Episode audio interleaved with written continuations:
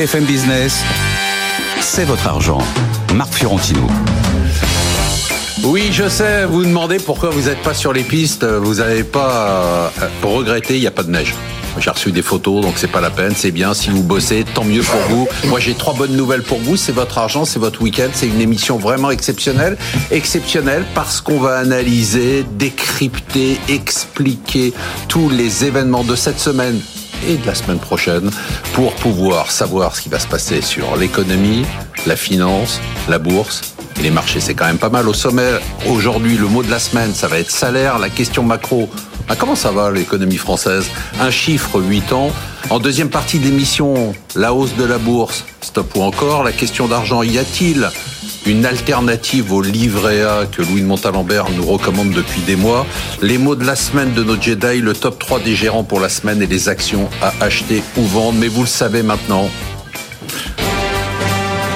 Ah, j'adore cette musique. Pour une émission exceptionnelle, je m'en. Il faut des invités exceptionnels. J'ai donc l'immense plaisir de vous présenter nos Jedi de l'économie et de la finance. Dans l'économie et dans la finance, c'est un peu comme dans le reste du monde.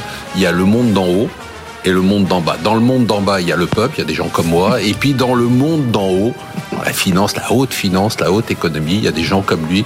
Lui, c'est Eric Heyer qui... Alors attendez, arrêtez la musique, arrêtez tout. Directeur à l'OFCE et membre du Haut Conseil des finances publiques.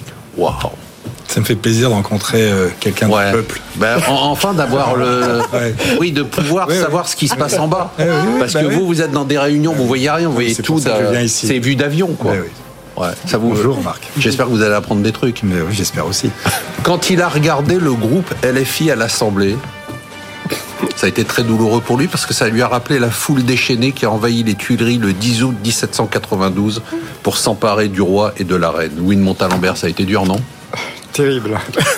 Vous êtes régent et non gérant parce que j'ai vu qu'il y avait sur le prompteur une, erreur et, et, pas président du tout. Vous êtes régent de Pléiade en quelque sorte. En quelque sorte.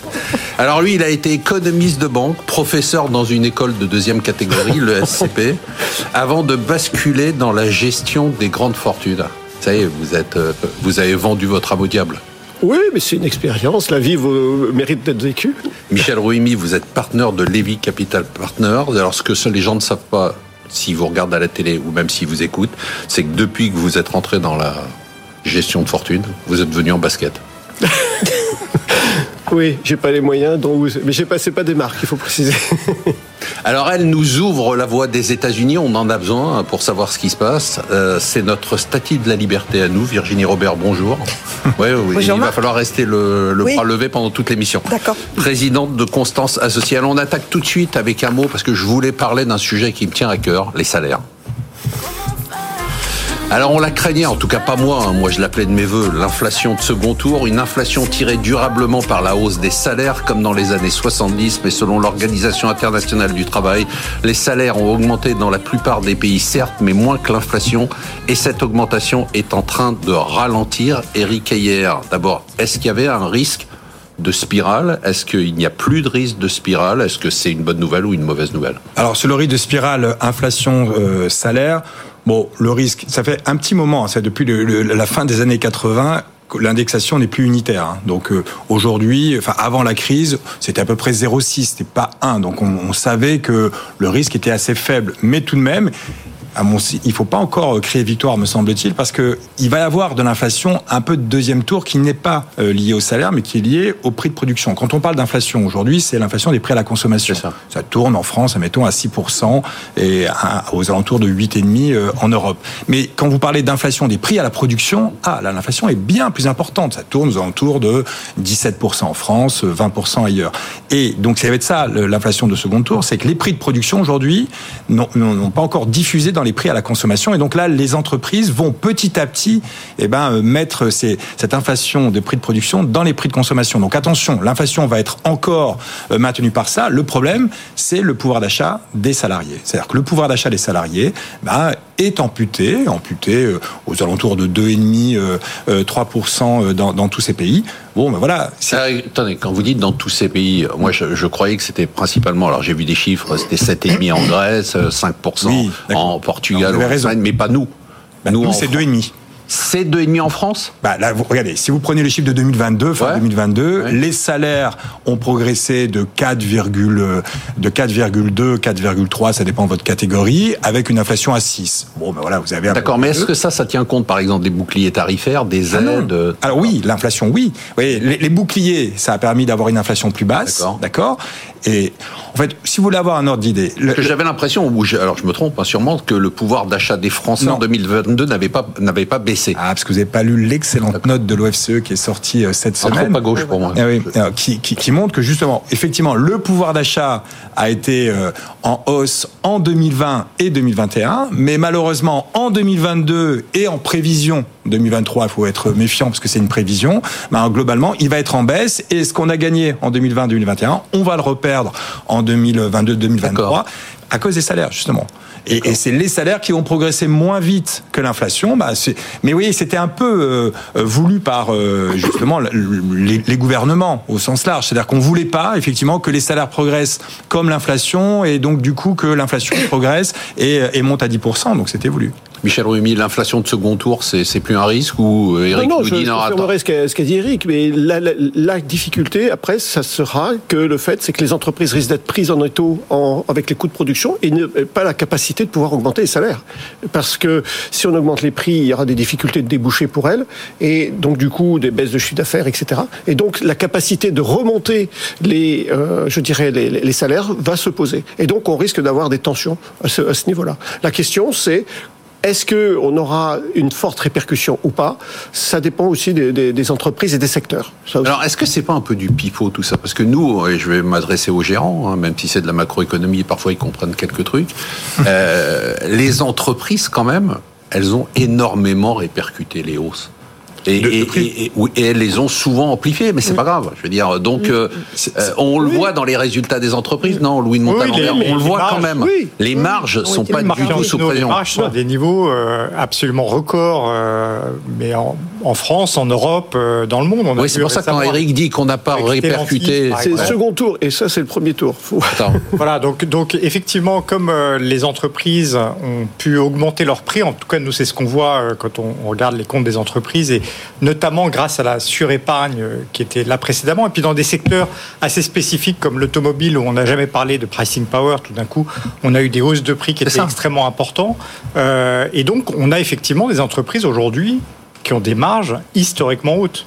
Et c'est très intéressant, Virginie, c'est que euh, une des thématiques de l'investissement, c'était de rechercher des boîtes qui avaient du pricing power. Et on s'est aperçu, comme l'a dit Louis, que des boîtes qui, dont on se disait, bon, mm. elles, elles n'ont pas de pricing power, finalement ont augmenté les prix et ont eu du pricing power. Ah oui, il y a une qualité d'exécution dans cette, euh, dans cette période pandémie et après pandémie qui a été exceptionnelle d'un point de vue des, sociétés. Mais pour revenir sur, enfin en les cas, sur le marché américain, sur le sujet salaire et hausse de salaire, on est là sur un, panorama différent parce que on a des secteurs qui sont encore en tension, en forte tension, et donc qui nécessitent des hausses de salaire. Et puis vous le savez, de l'autre côté, vous avez des secteurs qui ont été largement euh, investi euh, dans, dans, enfin recruté et qui euh, maintenant va on parle de la techno évidemment euh, qui qui là on va connaître plutôt un tassement donc il y a une espèce de, de, rééquilibrage euh, qui est en train de se faire. Mais attention, parce qu'aux États-Unis, vous savez, vous avez une flexibilité sur le salaire qui est bien plus importante que nous, ce que nous avons, notamment en France. Non, je suis d'accord avec ça. Juste un point, c'est que là, là où peut-être on diffère, c'est que quand on regarde la bourse, on regarde qu'une toute petite partie de l'économie. Mmh. Donc forcément, la, la, mmh. vision que j'ai énoncée mmh. sur les marges qui sont historiquement hautes, concerne un bout de l'économie qui sont. C'est ça le sujet. En fait, c'est qu'on regarde pas les bonnes les, bonnes entreprises. C'est qu'il y a une hétérogénéité. C'est qu'il y a une hétérogénéité à la fois dans les entreprises et sectoriellement. Et donc on voit des secteurs qui aujourd'hui se portent beaucoup moins bien que d'autres. On voit, mettons, les matériaux de transport, ils sont aujourd'hui à 35% de moins de production qu'avant crise. Vous voyez, alors qu'il y a des secteurs comme les services financiers ou un certain nombre de, de, de, de services de transport qui sont 10-12% au-dessus du niveau d'avant crise. Donc il y a beaucoup d'hétérogénéité. Bah, le chiffre quand même qui est les prix de production ont augmenté de 17% alors que les prix de consommation n'ont augmenté que de 6%, mmh. ce chiffre-là. Donc il va bien falloir qu'on comprenne bah, quel est l'écart et est-ce qu'il n'y aura pas cette diffusion à un moment des prix de production au, prix de consommation. L'autre point qui concerne la France, c'est qu'on n'a jamais créé autant d'emplois. Mmh. Et même la productivité, si on le regarde de façon très froide, a baissé. Alors vous voyez, c'est très compliqué de faire beaucoup de marge. non mais de faire beaucoup de marge si votre productivité baisse. Donc euh, euh, moi, il me semble que attention, dans certains secteurs, là, les marges. Alors c'est ce que nous dit l'Insee, mais l'Insee après nous dit attention, les marges par secteur, ne les prenez pas trop avec euh, avec certitude. On va les réviser. Mais vous regardez dans matière de transport, construction, et j'en oublie un troisième. Mais, c'est vrai qu'on le ressent pas à la bourse. Hein. Extrêmement. On le ressent pas dans les entreprises, même dans les small et mid cap. Hein. C'est-à-dire bah, que je parle pas que des très larges entreprises. C'est quand même assez étonnant. Est-ce qu'on a ce déséquilibre qu'on avait qui poussait les salaires à la hausse aussi euh, du fait des offres d'emploi non pourvues. Est-ce que ça, c'est en train de se résorber du fait d'une certaine décélération de l'économie? Non, ce qui, ce qui, ce qui, qui pose problème aujourd'hui, c'est la productivité des, des, salariés. Et donc la, la problématique, c'est que euh, en France ou en général En, en France, euh, en, en, en, fait, les, les, on est, on, la France a réduit sa productivité depuis le passé. Et en fait, aujourd'hui, on est, euh, je parle au niveau macro, hein, je précise. Ouais. Donc, ce qui se fait, c'est que, et en même temps, on a des besoins d'augmentation de, de, salaire du fait de l'inflation. Et donc, il va y avoir un hiatus. À un moment donné, ça va pas se faire parce que de manière générale, une augmentation de salaire passe par la productivité. Et donc ça, ça va, on va euh, à un moment donné, il va plus de pression sur les entreprises. Voilà, plus de pression, et donc ça va poser un problème après de dire, bah, il faut que vous dégagez des, des marges et il faut que, d'une certaine manière, que les, les, les, travailleurs soient plus productifs. Donc attention danger, on va parler tout de suite. Bah justement, je me posais la question, comment ça va l'économie française? Ah oui, hein. ah oui. Michel Sardou. La France. Nous, on habite en France et les Français ont le droit de savoir, Eric hier, comment va l'économie française et si on a mieux traversé la crise que nos petits copains. Bon, ce qu'il y a, quand on regarde macroéconomiquement, on peut dire oui potentiellement parce que aujourd'hui on produit 1,2% de plus qu'avant la crise. Donc trois ans après la crise, on est 1,2 au-dessus. Quand euh, même l'Allemagne, vos amis allemands, bah, sont euh, aujourd'hui revenus fait une à réputation, peine, mes amis allemands, à peine, à peine au niveau d'avant crise. Donc on, on, a surperformé par rapport à l'Allemagne et même, euh, oui, le dernier chiffre, il ça a été revu à la baisse euh, ce vendredi. Donc ils sont en, en, à moins 0,4 alors que nous on fait un plus 0,1. Donc même sur le donc c'est bien après 45 ans de, de, non, de retard, on ça veut dire à rattraper. Effectivement, ils ont été plus attaqués sur leur modèle. Ils étaient plus euh, connectés à la Russie. Ils étaient plus industriels. bon, alors, donc si on se compare aux autres, à part entre nous les États-Unis et euh, l'Italie, finalement, qui a relativement bien performé pendant cette crise, bah, oui, on fait mieux que l'Espagne, on fait mieux que le Japon, on fait mieux que le Royaume-Uni, on fait mieux que... Bon, légèrement mieux. Donc, euh, ok, c'est plutôt pas mal. Mais encore une fois, il faut relativiser ça de, de plusieurs façons. D'abord, un, sectoriellement, on peut pas dire que tout va bien. On, okay. l'a dit là. Donc, euh, ça, c'est c'est important. Et après, moi, ce qui me paraît être assez intéressant aujourd'hui, c'est que quand on questionne les Français les ménages. Alors là, ils n'ont jamais eu aussi peu le moral. On est tombé à un niveau extrêmement faible. Non mais ça, non, franchement, mais, ça c'est permanent ça. Alors non, non, oui, mais d'accord. Mais là, on est à un niveau extrêmement bas et ça se voit où? Ça se voit dans leur consommation. Ouais. La consommation aujourd'hui est à peine revenue au niveau d'avant-crise, alors qu'on est plus nombreux. C'est-à-dire que la consommation par tête est en dessous et ils épargnent beaucoup. Ouais. Et de l'autre côté, vous avez les entreprises. Alors là, tout va bien. C'est-à-dire que bien. le vrai, climat de confiance ne cesse de, de, de, de s'améliorer. Là aujourd'hui, dans, dans, dans les derniers points, on est largement au-dessus de la moyenne, que ce soit dans la construction, euh, dans l'industrie, dans les services. Et quand on voit, c'est elle qui tire la croissance en faisant quoi? En investissant bah oui. massivement ouais. et en embauchant massivement. Donc c'est étonnant. Pas de demande. La demande intérieure est à tonne. La demande étrangère, on a perdu en compétitivité. Donc pas de demande. Et pourtant, elles investissent dans l'avenir et elles embauchent. C'est, euh, et, et c'est ce qui explique peut-être aussi, on en parlera tout à l'heure, la performance des marchés boursiers d'ailleurs, oui, hein, qui n'est pas totalement délirante. Michel, comment va la France? Bah, Je dirais que l'économie française plie face aux, aux aléas, mais ne rompt pas d'une mmh. certaine manière. Oh, et, belle image. Oui, oui, oui, mais en fait, je pense qu'on pourrait la, la, la, résumer de façon euh, face au, au on va dire à l'année 2022, aux aléas de 2022. Elle a bien résisté, elle a une, une, une certaine résilience. En 2023, ça va être le, le, ralentissement et ça va repartir en 2024. Et donc, euh, à mon sens, il y a un ralentissement qui est pas si fort que ça. Hein. Non, non, non, tout à fait. Mais par, on a enregistré 2,6 en 2022 en termes de croissance. Là, on va vraiment arriver au mon sens, aux environs de 0,3 à peu près. Vous avez combien vous On a 0,7. Ok. Voilà. Et euh, ce qui fait qu'on va avoir vraiment un ralentissement. Puis après, ça va repartir. Pourquoi? Parce que l'inflation va rester haute, mais plus basse qu'elle ne l'est actuellement. On va avoir un décalage par rapport à l'Europe. Mais de manière générale, il y a des bonnes choses. Par contre, il y a quand même des, euh, des points de vigilance. Il y a l'inflation, il y a aussi la trésorerie des entreprises qui convient de, de gérer. Il y a aussi, euh, il y a toujours le problème de l'énergie, puis il y a aussi le problème de, des embauches qui posent des, de ce type de problème. Ouais, et puis vous évoquez pas les deux. Un sujet quand même, c'est que on des a fait ça un peu à crédit. Quand même. Ah oui, à Ah oui, dette, À prix Non Oui. Non, si, si, si, ça, mais ça, c'est c'est sympa de, dire on a fait un peu mieux, mais bon, vous prenez mes amis allemands.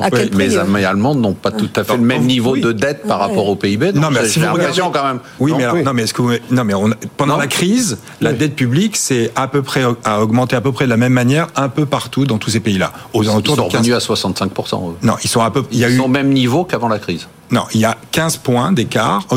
C'est vrai que les Allemands, c'est un peu à, à, l'écart, mais dans les en moyenne en zone euro. Si on enlève l'Allemagne, d'accord je- Oui, si on enlève l'Allemagne. Non, mais c'est vrai. Mais attention, hein, la- les Allemands. Non, non, mais je le dis pour les Non, gens mais- qui ne savent pas, le niveau de la dette, Dette. aujourd'hui en Allemagne Oui. est exactement au même Oui, niveau c'est- Voilà. vrai, mais vous voyez, qu'avant la crise. un certain nombre de, de, de, euh, de subventions, vous voyez, ils mettent 200 milliards sur la table. Alors, 200 milliards, ça devrait faire augmenter la dette. Non, parce que ils les isolent, ils mettent ça dans un autre. Nous aussi, on fait ça, arrêtez. Ouais, mais pas, Vous pas, qui êtes, pas vous à qui êtes hauteur dans ces comités pas de haute à finance, hauteur, là, pas à hauteur de trafique un peu 200 les chiffres. milliards. Vous voyez, si, vous voyez, Ouais. là, un plan de relance à 200 milliards, Ouais. vous voyez, on Ouais. n'a pas osé le faire nous. Eux, ils le font et ça ne va pas dégrader leur dette. Il faut juste se poser la question comment, où est-ce que c'est comptabilisé ces 200 milliards? Non, euh, c'est c'est la difficulté. Mais je pense que euh, au niveau La de... dette, quand même, c'est un sujet ou pas?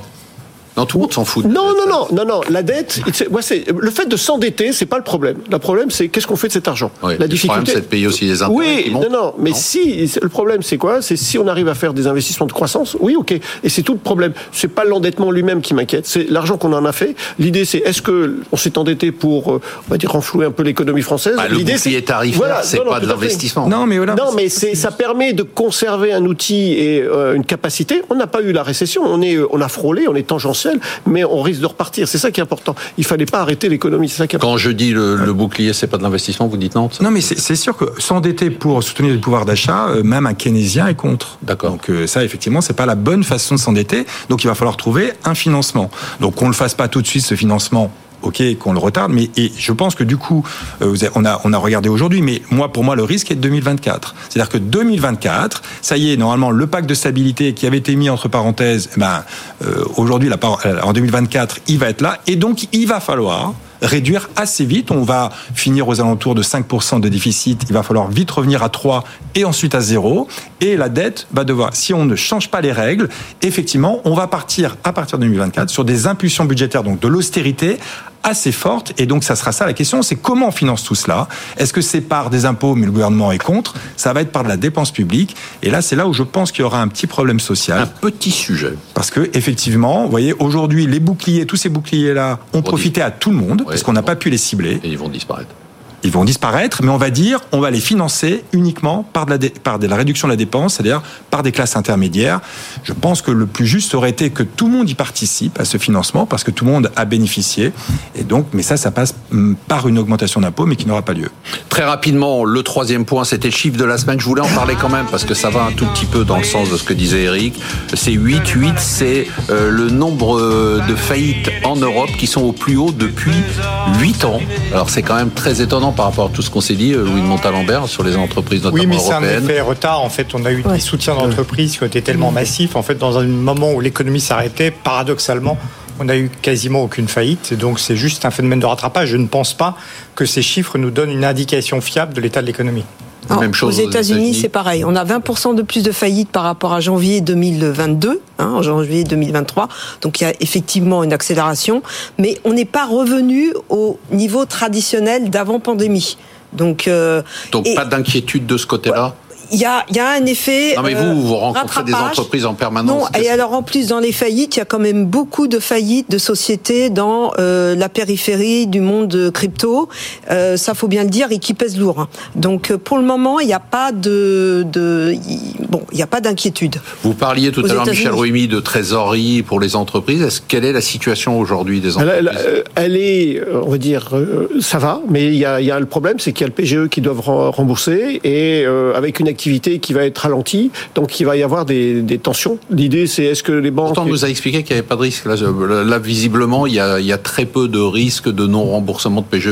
Oui, mais il faut quand même le rembourser. C'est autant de moins pour faire des investissements ou pour euh, éventuellement distribuer des salaires, ou j'en sais rien. Je dirais, l'idée est que les trésoreries sont quand même tendues. Bien sûr qu'il n'y a, a, pas de risque, parce que... mais le problème, c'est ça, ça obère la structure financière, hein, c'est quand même une dette. Et donc après, si on veut réinvestir ou faire autre chose, ça pose ce type de problème. Donc il y a ça. Et puis il y a aussi une élévation légère des, stocks. Là aussi, ça veut dire qu'il y a quand même, on prévoit un ralentissement à ce niveau-là. Donc ça Situation peut. de trésorerie des entreprises, vous êtes inquiet ou pas du tout? Non. Bah, non, mais c'est vrai que ça se dégrade dans les enquêtes de la Banque de France, ça se dégrade. Et, pour revenir à ces différentes entreprises, c'est vrai qu'on pourrait ne pas s'en inquiéter si c'est ce qu'on appelle des entreprises zombies. C'est-à-dire qu'on a sauvé beaucoup d'entreprises pendant euh, euh, la crise alors qu'elles auraient dû faire faillite. Si c'est elles, c'est même une très bonne nouvelle entre nous parce que les difficultés de recrutement, eh ben, sont liées à ces à, à ces entreprises zombies qui ont gardé de la main d'œuvre et donc des entreprises qui auraient, qui auraient voulu recruter peuvent pas recruter. C'est euh, le, le, fait que la productivité soit faible, c'est à cause de ça. Donc euh, ça serait même plutôt bien, même si c'est bien entendu pour les personnes, euh, c'est pas terrible, mais macroéconomiquement, c'est plutôt une bonne nouvelle. Sauf qu'on n'est pas sûr que ce soit exactement les entreprises zombies qui font faillite. Vous voyez, si c'est les entreprises qui se portaient bien avant la crise, qui aujourd'hui se portent mal parce que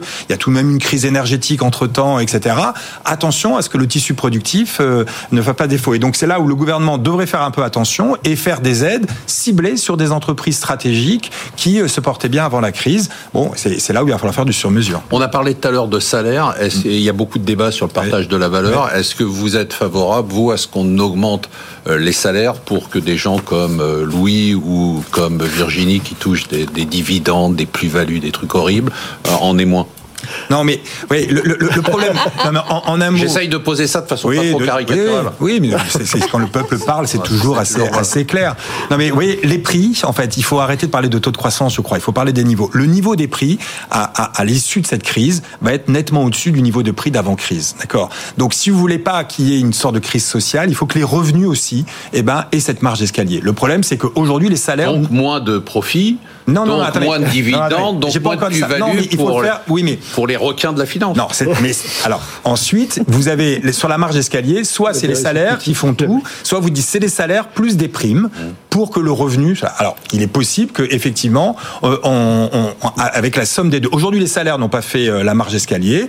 On est obligé d'avoir soit des aides de l'État, soit des primes, et donc pour avoir une marge d'escalier relativement au niveau. Le problème, c'est que le jour où l'inflation va disparaître, on va retirer toutes ces primes et toutes ces aides, et c'est là où le niveau de vie va, va chuter. Bah, c'est peut-être là où il va falloir augmenter les salaires. Louis de Montalembert, vous êtes prêt enfin à cotiser ou on va encore se taper une révolution? Vous en avez déjà eu une? Non. vous a mis dehors, vous êtes revenu. Non, non, mais moi je faire une référence à la grande peste noire du XIVe siècle. Il s'est passé quelque chose de très intéressant. Ah on va très loin dans cette émission. Non, non, parce que c'est intéressant comme, comme analogie. En fait, il y a eu une baisse de la main-d'œuvre qui a été euh, de l'ordre de 30 à 50 ce qui fait que tout d'un coup, on a dû augmenter massivement les salaires. Les bas salaires ont été augmentés massivement. Et donc, il y a eu plus de pouvoir d'achat des populations restantes et ça a lancé toute l'industrie du drap en Italie, en Hollande, etc. Et finalement, on peut, non mais on peut penser que la hausse des salaires, des bas salaires aux États-Unis est quelque chose de favorable parce que les couches les plus populaires dépensent le plus leur salaire, la proportion de leur salaire, et donc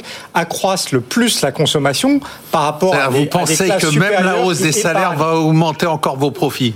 C'est ça que vous êtes en train de dire, mais c'est horrible. C'est le sens de ce que j'essaie de dire. Virginie, vous êtes d'accord avec ça? Vous êtes prête à cotiser enfin pour que les gens puissent manger à leur faim? Ah, Mais euh, je pense que je cotise, Marc. Moi, j'ai deux réflexions. C'est que la prime Macron, qui a super bien marché, donc je sais pas, 4 milliards, euh, plus de 4 milliards hein, euh, en 2022. pourquoi ça a bien marché? C'est parce qu'il n'y a pas d'assujettissement. Il y a un problème du coût du travail en France. Il faut quand même retravailler sur ce sujet aussi Hein euh, ne pas demander euh, simplement aux, aux chefs d'entreprise. Euh, et ensuite, moi, je suis pour le partage de la valeur associé à la prime au mérite, parce que s'il y a de la valeur, s'il y a construction de valeur, c'est la contribution à cette construction de valeur qui est très importante. Et évidemment qu'il faut associer ceux qui y contribuent. Vous entendez Plus que jamais. Oui, oui, oui, oh, bah moi, vous savez, grande peste noire. Juste. Euh, une seconde, Une seconde, Michel, parce que c'est la fin de la. Oui, oui, oui, non, ce que je voulais simplement dire, c'est bien d'augmenter les salaires, mais il faut que ce soit validé par les actionnaires. Et ça, c'est pas ça, c'est pas gagné. Ouh là là, alors là, vous lancez une bombe à la fin de la première partie. On se retrouve en deuxième partie de l'émission. On va parler de la hausse de la bourse pour encore la question d'argent. Y a-t-il une alternative au livret A? Les mots de la semaine de notre Jedi, le top 3 des gérants et les actions à acheter ou vendre.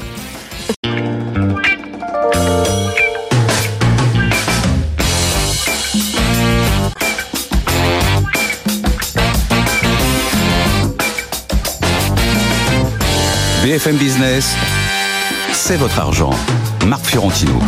Et elle va relever le bras en deuxième partie de l'émission. C'est Virginie Robert hein, pour la Statue de la Liberté. Michel Remy en basket, devenu maintenant multimilliardaire. hein, il travaille dans les... C'est magnifique. Moi, je suis content pour vous. Je vous ai vu démarrer. Ça me fait Merci plaisir. beaucoup. Louis de. Montalembert, on n'arrive pas à le convaincre de donner un peu plus au peuple. hein, Il faut y aller.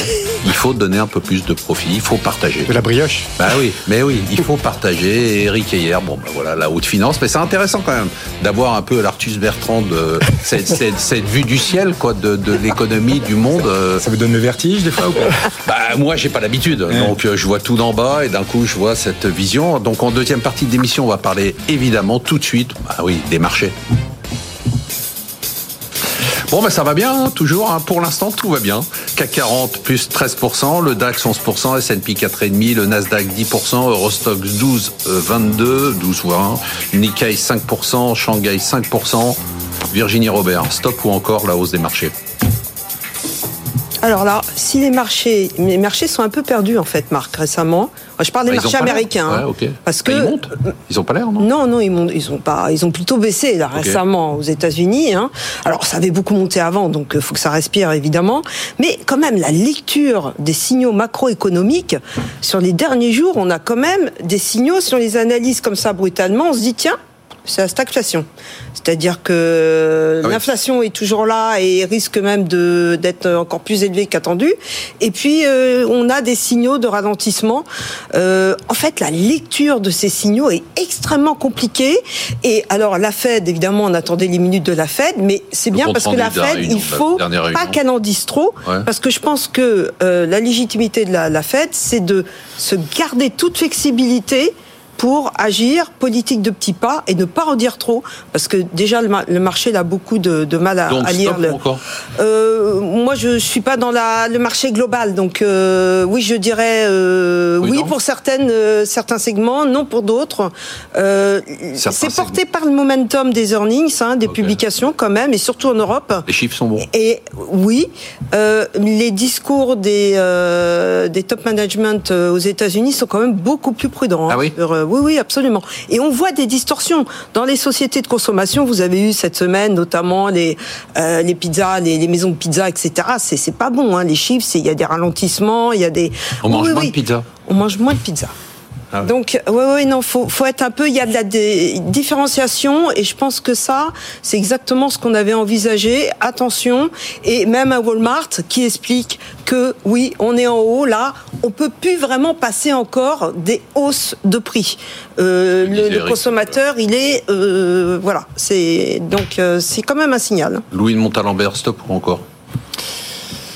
Me Moi, faites pas c'est le coup c'est de par tous les construction, c'est toujours encore. Mais, j'ai quand même une, une inquiétude. En fait, on avait un, un narratif euh, presque idyllique euh, en ce début d'année qui était euh, une économie qui résiste dans le cadre d'une hausse de taux.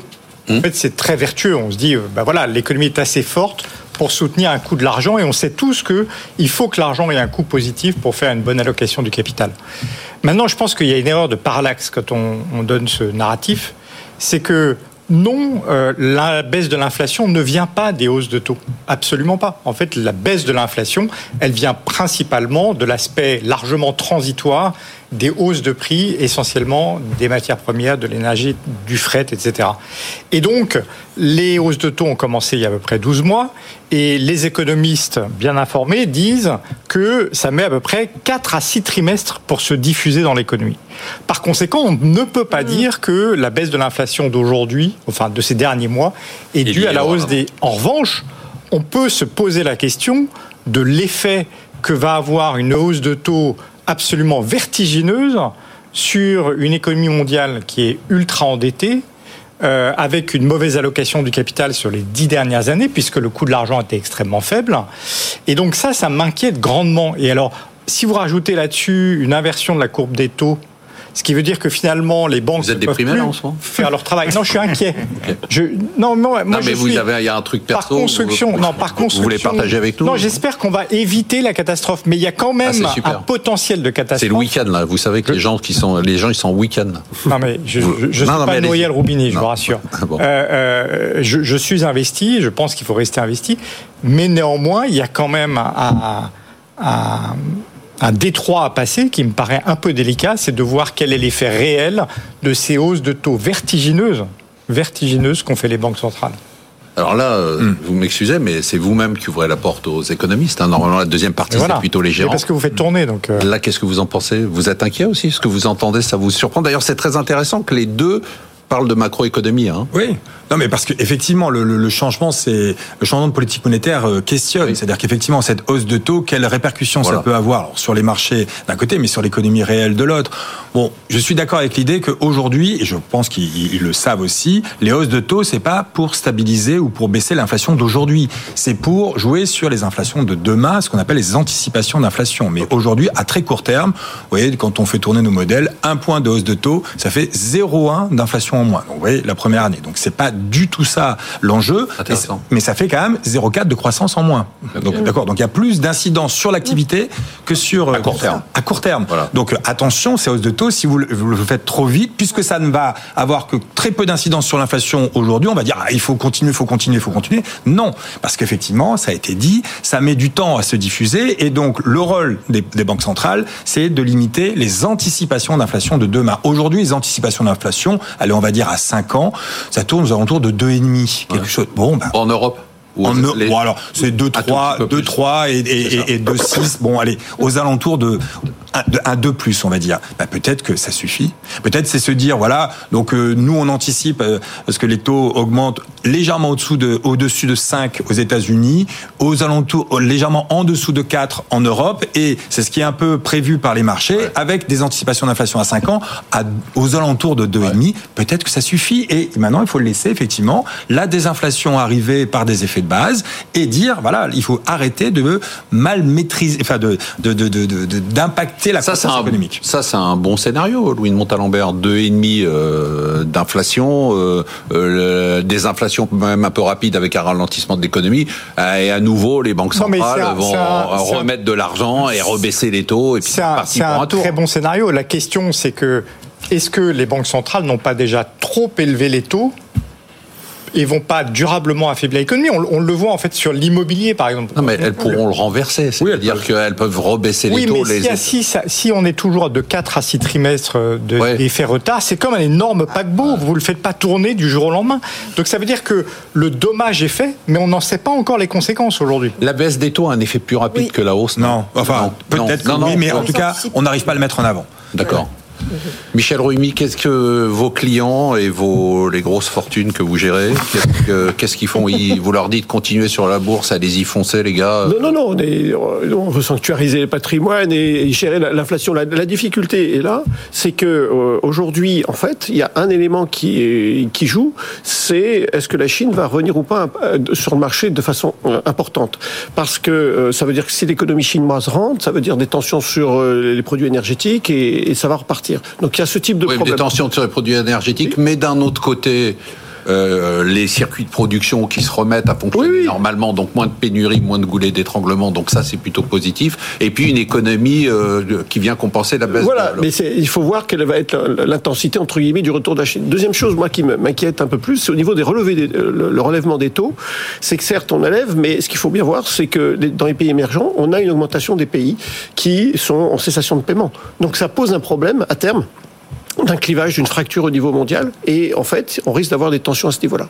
Oui, est-ce que c'est alors je, je, lis ça hein, beaucoup, hein, surtout avec les problématiques du Pakistan, de l'Égypte. Euh, voilà, on a eu chez la Zambie, on a eu plein de pays, on a eu le Ghana, le Sri Lanka, euh, qui ont qui sont mis en faillite. Mais est-ce que c'est est-ce que c'est encore un sujet? C'est-à-dire, je me rappelle, il y a dix ans, euh, si on parlait de la faillite de l'Égypte ou du Pakistan, ça aurait été la panique. J'ai l'impression que tout le monde. Mais c'est qu'aujourd'hui, en fait, il y a la diffusion. En fait, le problème. Va oui, mais non, non. Ce que je veux dire, c'est que le problème risque d'être importé parce que vous prêtez à, ces pays, ce sont autant de, entre guillemets. Non, mais je comprends bien, mais j'ai l'impression que tout le monde s'en fout en fait de ce sujet-là, et qu'on a, l'impression que dans la masse, que dans la masse maintenant d'argent qui est géré dans les interventions des banques centrales, dans les bilans des banques centrales, finalement, ça compte plus. Les économies occidentales sont moins exposées maintenant. C'est beaucoup plus les Chinois et le Moyen-Orient quand on parle de ces deux pays-là. Euh, et du coup, le risque systémique sur notre système financier, ça voudrait dire la banque, la, la, la, la BNP ou la Société Générale qui serait exposée je ne connais pas leur bilan, mais je pense que c'est beaucoup moins le cas. C'est beaucoup plus les Chinois et le, Moyen-Orient.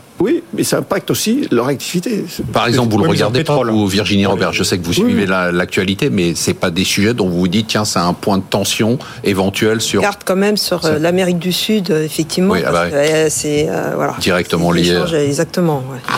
Allez, la question d'argent évidente, c'est y a-t-il une alternative à ce placement que défend depuis des années hein, Louis de Montalembert ici, le livret A. non mais est-ce que ça vous énerve pas, Louis de Montalembert, à part moi, est-ce que ça vous énerve pas de voir qu'il y a autant d'argent qui rentre sur les livrets A, il y a eu 10 milliards quasiment en janvier. Ça rend dingue des gens comme vous qui, qui expliquaient depuis des années que si on veut se constituer un patrimoine, il faut investir dans l'économie ah, réelle. c'est du gâchis, c'est de la destruction de, de valeur, pour moi c'est de la destruction de valeur. C'est-à-dire que vous, aujourd'hui, vous dites à des gens qui ont des liquidités, vous leur dites pas, de toute façon, si vous avez les moyens, va jusqu'à ton maximum du, livret A parce que 3% c'est mieux Mais que ça dépend. En fait, en fait, moi, mon principe de base que j'ai toujours énoncé ici, c'est euh, on investit au capital des entreprises l'argent dont on n'aura jamais besoin. Autrement dit, l'argent dont on voudra jouir au moment de sa retraite. Donc, la place du livret A, effectivement, peut être pour une épargne court terme. Ça, j'ai aucun problème. Une épargne court terme à 3%, c'est super. Non, évidemment que je suis pas contre. Mais mettre de l'épargne long terme en se disant mon premier investissement, c'est le livret A, pour de l'épargne longue, est pour moi une absurdité. C'est de la destruction de valeur. Virginie Robert, c'est quoi l'alternative au livret A? D'abord, c'est culturel. Parce qu'on voit bien aux États-Unis, euh, c'est l'equity first. Hein, c'est euh, les, les, les, ménages investissent sur les marchés. C'est pareil dans les fonds de pension. Donc il y a une culture, il y a une culture aussi de prise de risque. Et donc nous, c'est probablement culturel. 10 milliards. Euh, les chiffres sont dingues. Oui, c'est bah, c'est-à-dire que oui, c'est certain qu'on préférait que ça soit investi dans des sociétés et bien investi parce que euh, il faut que ça porte les, les, les vrais sujets de demain. Euh, c'est évident. Euh, mais bon, c'est culturel et je pense que pour changer, c'est euh, il faut il faut beaucoup de, de pédagogie. De bah, ça n'a pas l'air de marcher. Hein. Oui, mais Marc, le, bah, patrimoine des Français est de l'ordre de 15 000 milliards. Oui, enfin, dont, dont, 7 dont, dont euh, presque 8 000 sur l'immobilier. Oui. En épargne financière, oui, oui, donc on est quand même à 5 000 ou 6 000 milliards d'épargne financière et vous avez 500 milliards sur des livrets. C'est beaucoup d'argent quand même. Oui. Qu'est-ce que ça vous inspire Et, et j'avais une autre question mmh. de macro aussi, mmh. c'est comment se fait-il que, alors que vous nous dites que le pouvoir d'achat est en train de diminuer, hmm. l'épargne augmente? Alors, parce qu'elle est peut-être pas au même endroit. C'est-à-dire que quand on dit que en, macro le pouvoir d'achat baisse, mais pas pour tout le monde, d'accord? Et il y a des ménages qui ne perdent pas en pouvoir d'achat. Et ce que l'on voit aujourd'hui, c'est pendant la période Covid, même, il y a eu à peu près 160 milliards de surépargne. C'est-à-dire que c'est de l'argent qui n'est pas encore allé dans de l'immobilier, qui c'est pas de l'épargne encore, c'est resté sur les comptes en banque ou sur des livrets A justement. Donc c'est très liquide. Donc est-ce qu'on appelle ça de l'épargne? Peut-être pas. C'est c'est resté là. C'est lié au fait que globalement, on nous a empêché de consommer alors qu'on nous a maintenu notre revenu euh, à peu près à peu près équivalent et que les ménages. Ça c'est une spécificité française. Non, on retrouve cette surépargne dans tous les pays. Dans tous oui, les mais elle a disparu aux États-Unis. Alors complètement. alors effectivement, elle, elle, est a en train de disparu dans. Elle est beaucoup de pays d'Europe du Sud. C'est vrai, c'est vrai. En non. Grèce, d'accord. Elle est en train de disparaître. En Allemagne, elle est, C'est encore vrai, là. et elle part Et en en France. France. Ouais, voilà. Alors, mais parce que peut-être effectivement aujourd'hui le climat euh, est, est- est un peu anxiogène. Vous voyez, on nous parle de réforme des retraites, de réforme de l'assurance chômage, euh, etc. Non mais je comprends, mais ce que j'arrive pas à, à rendre compatible les deux chiffres, c'est, le pouvoir d'achat qui baisse. Mais vous l'avez expliqué, vous dites c'est pas Mais- le même argent en fait. Oui, Sauf que le livret A, c'est la France d'en bas. Non, non, non, parce que sur les 10 milliards, enfin, je n'ai pas les chiffres en tête, mais en tout cas, globalement, tout le monde a un livret A, Ah oui. mais avec une toute 56 petite somme. Oui, mais avec une toute petite somme. Et en fait, c'est des ménages relativement aisés qui sont au taquet des sommes. Donc, euh, et c'est, à mon sens, quand même, aujourd'hui, ben, une façon, si vous voulez avoir aujourd'hui acheté un bien immobilier, il vous faut un apport. Et ben, cet apport, au lieu de le laisser euh, sur votre compte en banque, vous le mettez sur votre livret A parce que ça vous rapporte quand même un peu plus que sur votre compte en banque. Mais vous savez que c'est pour, justement, acheter un bien et avoir un peu d'argent. Bon, moi, je considère pas que c'est de l'épargne. C'est vraiment juste quelque chose de, De la liquidité. de la liquidité, c'est transitoire. Et Liquidité, dire, bah, euh, bon, il vaut mieux, précaution. vaut mieux 3% que rien. Si je me trompe pas, euh, si on a un livret A, on n'a pas le droit de rentrer chez vous là, chez le Capital Partner. Bien sûr on est, oui. on est Bien éliminé sûr d'entrée. oui. Non, non, bien sûr que oui, ça fait partie de, de l'équipement, on va dire. Ça- après, ça dépend de, de chaque personne. Chaque personne est très individualisée. Donc l'idée, ça peut être une, une épargne de, liquidité, transition. de transition, de précaution, on sait jamais, on sait pas. Mais c'est vraiment de la transition. Et après, euh, on essaye de, de- de pérenniser des... des, des- des- donc je serais pas éliminé parce que j'ai un. Pas du A. tout, le Je serais éliminé pour d'autres raisons, mais pas. Non, non, non, non, non. Quel est le mot de la semaine pour vous, euh, Virginie Ah Robert ben, on reste dans le même thème, c'est mortgage. Mortgage rate, parce qu'il y a eu beaucoup de publications cette semaine Donc, sur les les, fameux taux de mortgage voilà, euh, aux États-Unis, qui sont évidemment entre 6 et 7. Et, et donc, on- on- aujourd'hui, on parle beaucoup, est-ce qu'il faut s'inquiéter, est-ce qu'on va reconnaître Parce qu'en fait, les applications pour les new mortgage euh, sont venues à des les niveaux... comme- nouveaux emprunts Voilà. immobiliers C'est pour. au plus bas, comme ce qu'on avait connu en 2008. Donc évidemment, euh, d'où des conclusions un peu rapides, dire ah là là, ça y est, on va avoir un, Un crack. immobilier. Immobilier. Alors en fait, On ce qu'il faut bien beaucoup, hein. comprendre, c'est que d'abord en 2008, on n'était pas en, en hausse des taux, hein, euh, c'était même le, le- le contraire. Euh, et donc en fait, oui, euh, et 6%, il faut savoir que certains ménages américains qui sont en fixe loan, enfin en, en taux fixe, euh, quand ils ont un mortgage à, à 3%, 2-3%, euh, ils vont pas Évidemment, euh, vendre leur vendre. bien pour- Et les États-Unis, les Américains, là aussi culturellement, ils changent de maison, ils achètent, ils vendent, ils ont, c'est pas comme nous. Donc là, vous dites que quelqu'un qui a un crédit- du coup, Ouais, ça fiche ça complètement euh, le, le marché est complètement figé. Et donc, il y a moins de transactions. Donc pas d'inquiétude. Euh, alors pas cette- d'inquiétude, si attention, faut Ah, pas, faut faire attention, faut voir parce que euh, il y a un moment donné, il y a encore du cash. tu es en train de dire sur l'épargne, il y a encore des, des solutions de, de, de cash, y a encore une queue, j'allais dire, de cet apport euh, consécutif conséquent.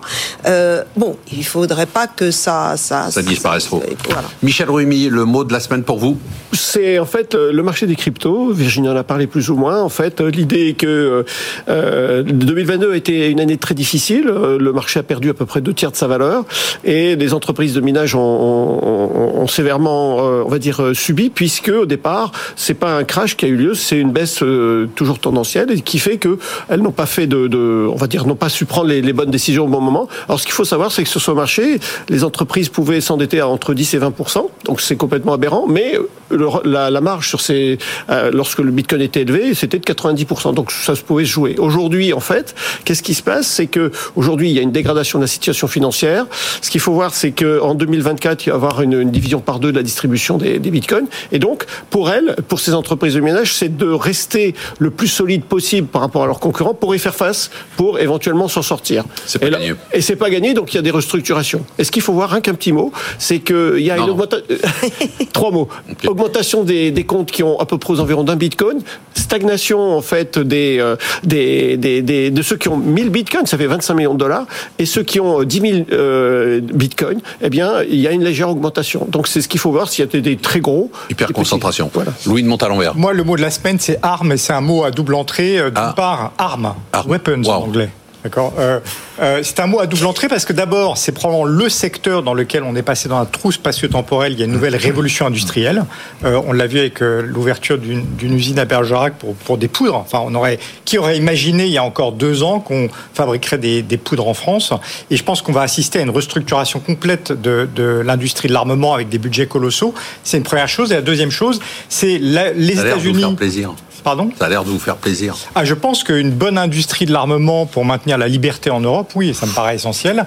Le, le deuxième sujet, c'est que avoir des euh, les, le, Anthony Blinken a signalé que les, les Chinois avaient probablement l'intention de, vendre ou de donner des armes à la Russie et a menacé d'un découplage économique euh, entre la Chine et l'Occident. Donc c'est quand même un sujet qui est très significatif hétérogénéité. Wow. D'accord Parce que hétérogénéité, on en a parlé dans les secteurs, il y en a qui vont bien, il y en a qui vont mal. Mais là, je voulais parler d'hétérogénéité dans l'inflation. C'est-à-dire qu'aujourd'hui, l'inflation, on dit que c'est 6%, et on est aujourd'hui le moment où on a le plus d'hétérogénéité dans l'inflation. C'est-à-dire qu'il y, a certains ménages qui connaissent 3% d'inflation, d'autres qui connaissent plus de 8% d'inflation. Donc ça n'a rien à voir. Et quand on, et là, je, je, je, je fais un peu de pub pour la, la, la, la dernière étude de l'OFCE, quand on, on essaie de savoir qui a la plus forte inflation, on se dit, tiens, c'est les ménages les plus modestes Eh ben non. Quand on regarde par décile de revenus, on a tous à peu près la même inflation. C'est à l'intérieur de ces déciles où l'hétérogénéité arrive.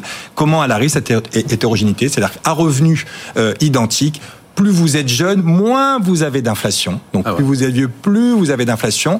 Et après, la, la deuxième hétérogénéité, c'est où habitez-vous? Milieu rural ou euh, en, en centre-ville. Quand vous êtes en centre-ville, vous avez moins d'inflation. Et quand vous êtes au milieu rural... C'est un peu contre-intuitif. Hein eh ben non. Alors on peut expliquer rapidement. C'est sûr que puisque ça vient sur l'énergie, eh ben quand vous êtes en centre-ville, vous pouvez ne pas utiliser de voiture. Alors que quand vous êtes dans un milieu rural, vous êtes obligé d'avoir une voiture. Et dans l'âge, eh ben généralement, plus vous vieillissez, plus votre logement est, un, est, est, est, gros et grand parce que vous aviez vos enfants qui sont plus là, vous vous chauffez plus et donc c'est ça qui vous coûte plus cher. C'est en ligne sur votre site Bien sûr.